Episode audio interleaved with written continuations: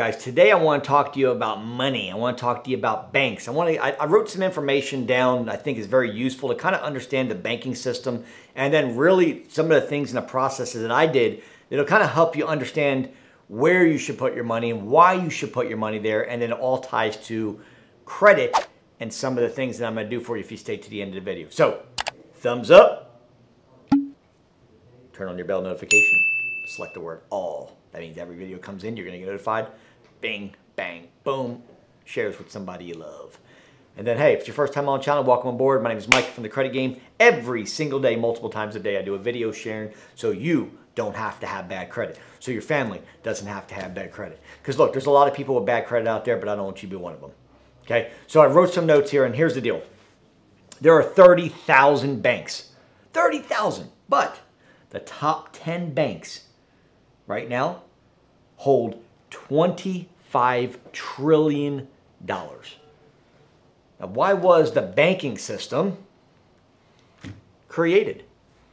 The banking system was supposed to be easy, but it's a very complex thing. The banking industry was somewhere where you can put your money and ultimately then you'd be able to get money out of it, right? You put your money in there, it's a safe place, so you don't have to put your money in a shoebox, right? You guys know that when mommy and daddy used to tell you that, right? You see screwing out the light bulb, uh, the light fixtures, and putting money behind it, right? Digging holes in floors, drywalling your money in, right? Uh, hey, you got it in socks underneath the bed. You ever going to be wealthy doing that? A lot of people don't trust banks, and I'm going to tell you why. Because in 2008, when the, the banking industry fell apart, it's because Lehman Brothers, massive bank mortgage, giving loans for mortgages to anyone who could breathe. Look, if you can breathe, you got a loan. Hey, you're approved. You're approved. Come on in. You're approved. And guess what? That led to the 2009 collapse, which was the largest financial destruction where people literally lost houses, cars, the stock market plummeted. People lost their asses big time. Money kind of just disappeared, right? Because you're getting a loan for a house that you can't afford. That's what we said. As long as you can, as long as you can come in and breathe, we'll give you a loan for a house. And they inflated everything, and then literally the banking industry got a bad name. That's why people like yourself hate mortgage brokers, hate bankers, because you don't trust banks anymore. And I get it, but you're never going to become wealthy like that. I'm going to tie all this to get it with credit in a second, okay? But bear with me on this, okay? The word bank is actually from the word bench. So back in Italy, many, many years ago, 5,000 years ago, right?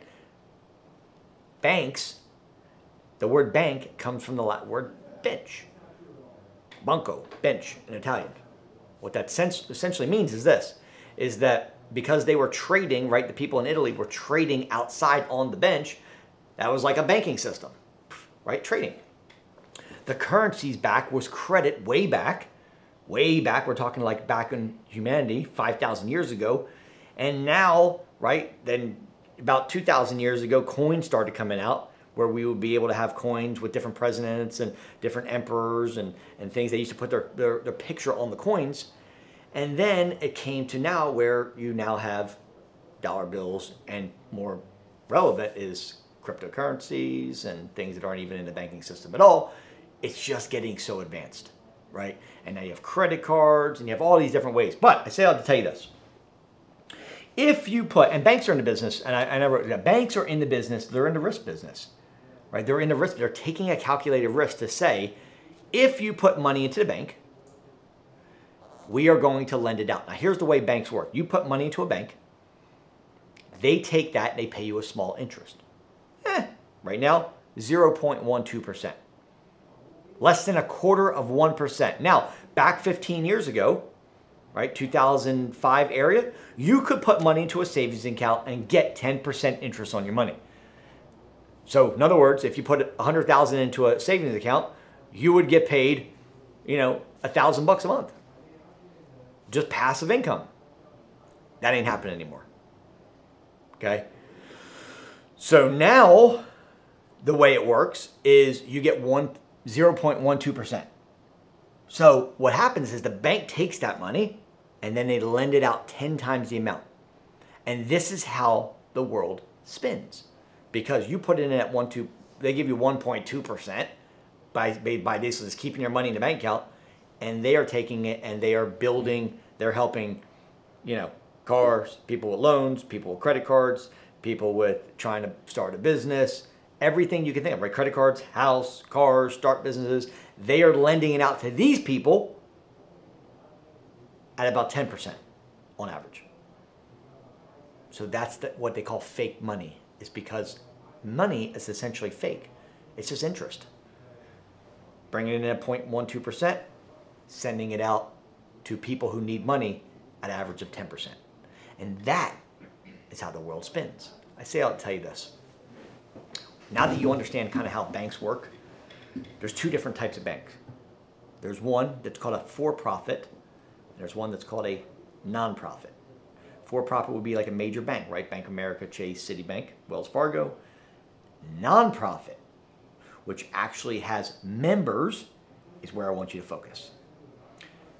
Credit unions. Credit unions, specifically the one I'm going to talk about, is known for the House of High Limits. Navy Federal. One is for profit, means the bank makes money by selling you products, having a broker. Credit unions is basically ran by the members, by us, right? And then there's voting, different types of members that vote, but it's a nonprofit. The bank doesn't make money. So, knowing that, and knowing that Navy Federal is the house of high limits because they are willing, they're giving money away right now.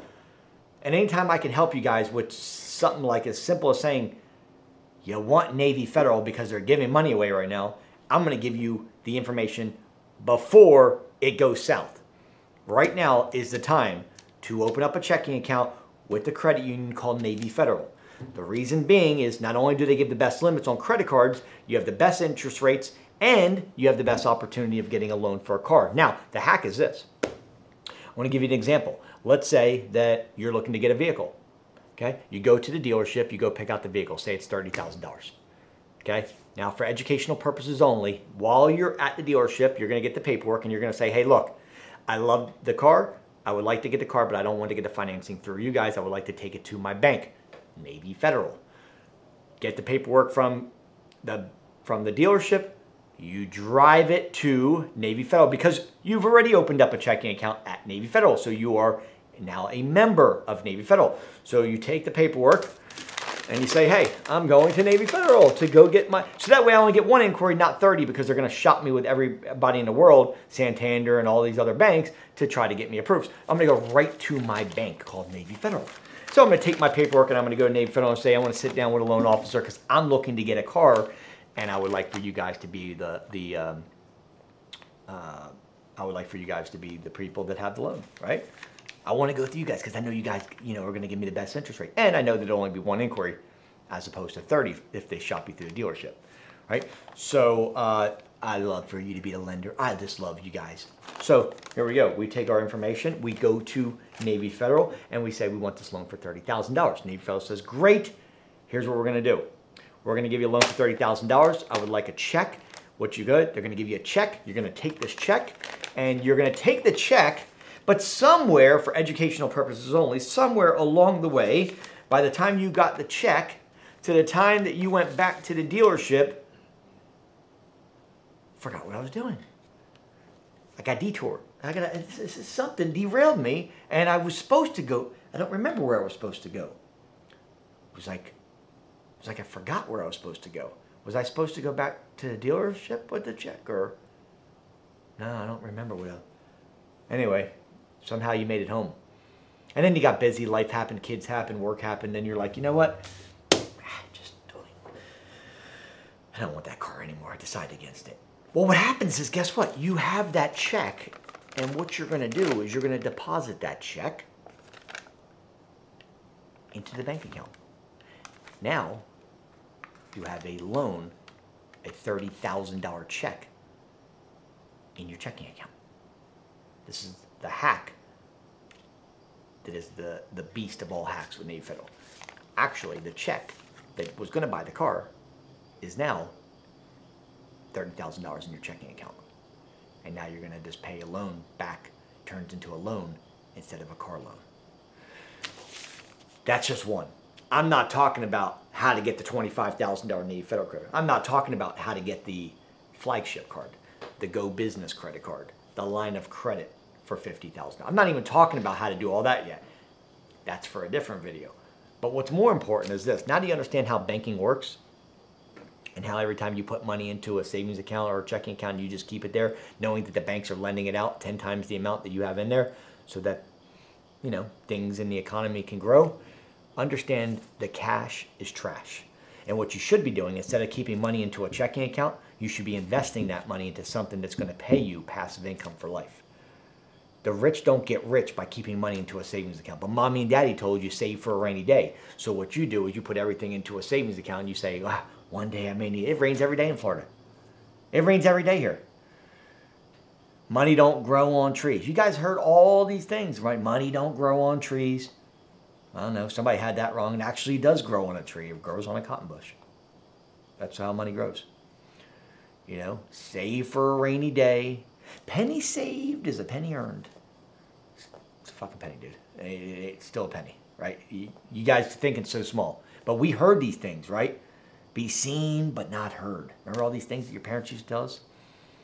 Right? Fly under the radar. Fly under the radar. Because your uncle didn't pay his taxes. That's why I told you that.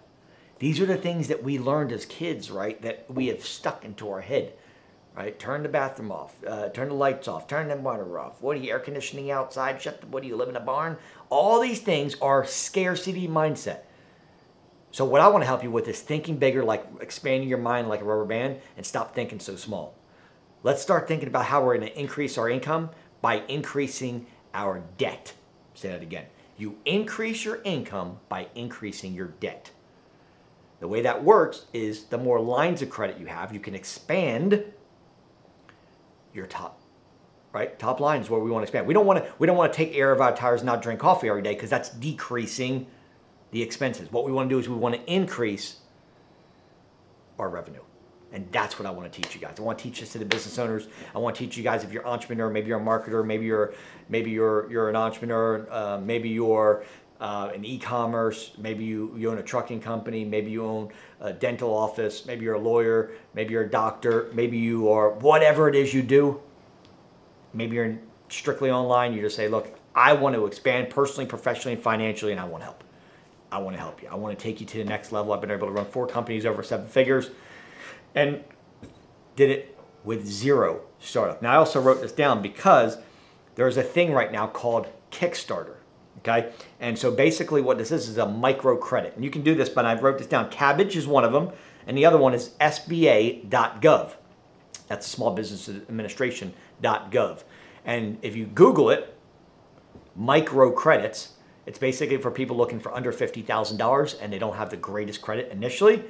I want to help you guys out and give you that kind of uh, insight to get you kickstarting your way to starting your business. But just remember, your interest rates are going to be very high. My job is to help you get your credit score above 781 or at least above 750 to start with. Okay? I'd like for you to be in the 700 club, but ideally, I'm going to work my way up to help you get over 781. Let's remove the collection charge off late payments. Let's get your utilization down to 2%. Let's make sure we have at least nine years of age on our credit. We had a mixture between authorized users and primaries. And if you want to help, it out, if all this I'm saying right now is like your head's about to explode, it's because you don't have the education. And it's not your fault. They didn't teach this in school. So I want to help you. Uncle Mike says, hey, I want to help you because I care about your credit. I guarantee you much, as much as you do. And nobody's going to care about your credit and your business credit, your finances like I do. I can promise you that. I've dedicated my whole life now to helping you succeed, your family succeed, so you can live a better life because you understand the credit game. If you want help, my name is Mike. I want to help you. I'll change your life. I promise you that. 904 420 7772. First two callers right now that say, you know what? I'm dedicated. I'm in. I'm going to do something extra special for you that you won't believe. 904 420 7772. Let's roll.